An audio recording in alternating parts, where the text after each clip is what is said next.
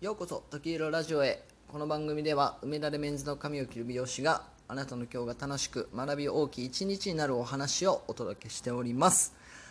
はい、えー、今日はですね、えー、子供の頃の自分に聞いてみるというタイトルでお話をしてみたいなと思います。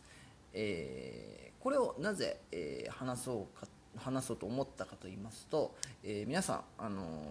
自分の人生においてですね、えー、幸福かどうかを測る指標ってありますでしょうか。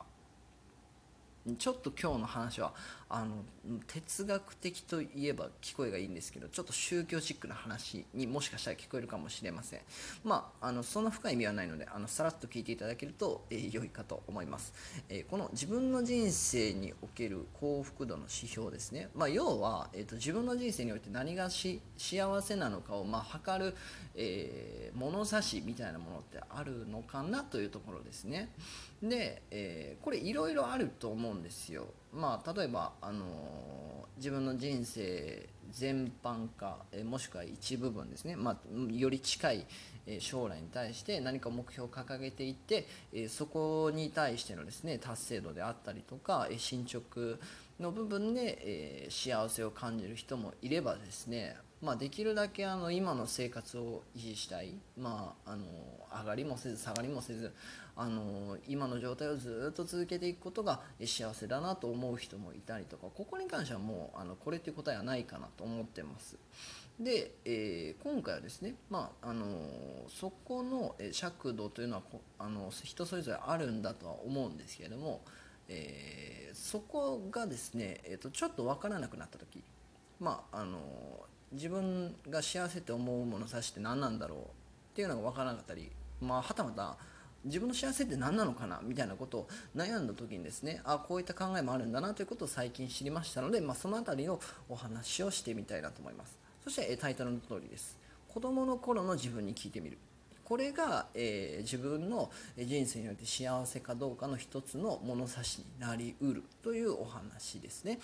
で、これ具体的にどういうことかと言いますと、例えば、えー、今、えー、自分が目指しているものとか、えー、こうしたいああしたいということがちょっと自分でも分かんないなと思った時にですね、あのー、自分の、えー、子供時代のあ子供時代の自分に聞いてみるということです。まあこれあのー、どれくらいか人によるというか、まあ、どれでもいいと思います。まあ、幼稚園保育所ぐらいだった時の自分、えー、小学生の時の自分、まあ、はたまた中学生ぐらいの自分、まあ、高校とか大学になるとかなり近くなってくるかもしれないんで、まあ、あのどれがいいか分かんないですけど、まあ、僕はできるだけちょっとこう年齢があの低い時の自分に聞いてみるといいのかなというふうに考えております。そしてですね、その頃って、あのー、こう社会的ななんかこう常識とかそういうのに全くとらわれてないじゃないですか。まあ、例えばあの全くやったこともないあのスポーツに対してですね、プロになるんだとか、サッカーやったことないのにサッカー選手になるんだとかね、とかもう僕は仮面ライダーになるんだって言ってたような人もいるんじゃないかなと。まあ、仮面ライダーって職業ってないですからねあのない職業にもなるとも言えたりするんですよね、子供って。で、まあ、はたまた女の子でしたらですね、何なんでしょう、お嫁さんになるとか、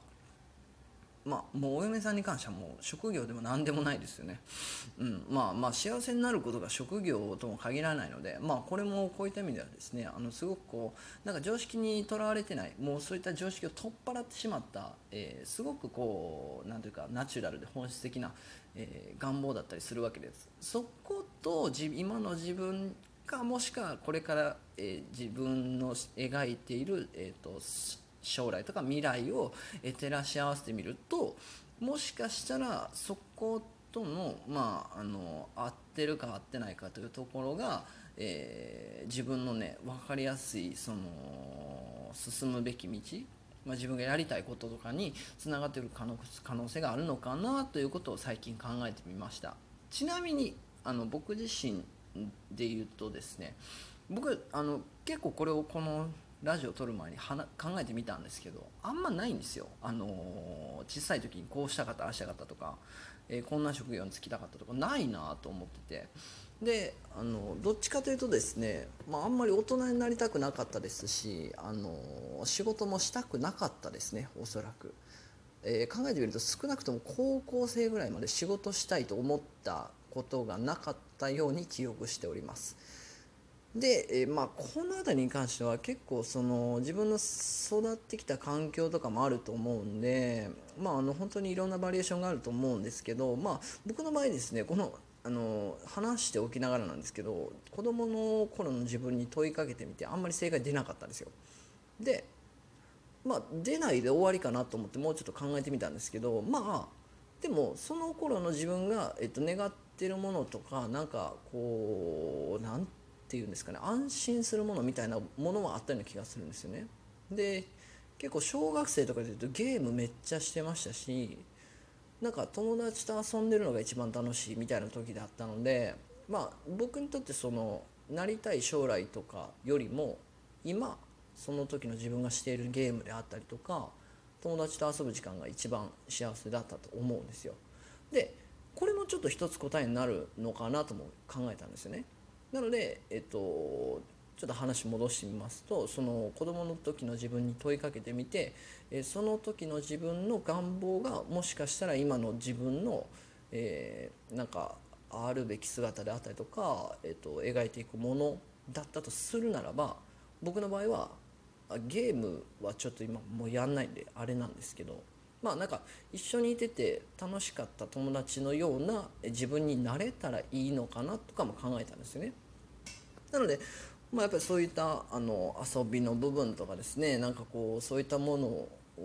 大人になって忘れがちだったんですけど、あなんかその遊び心があるような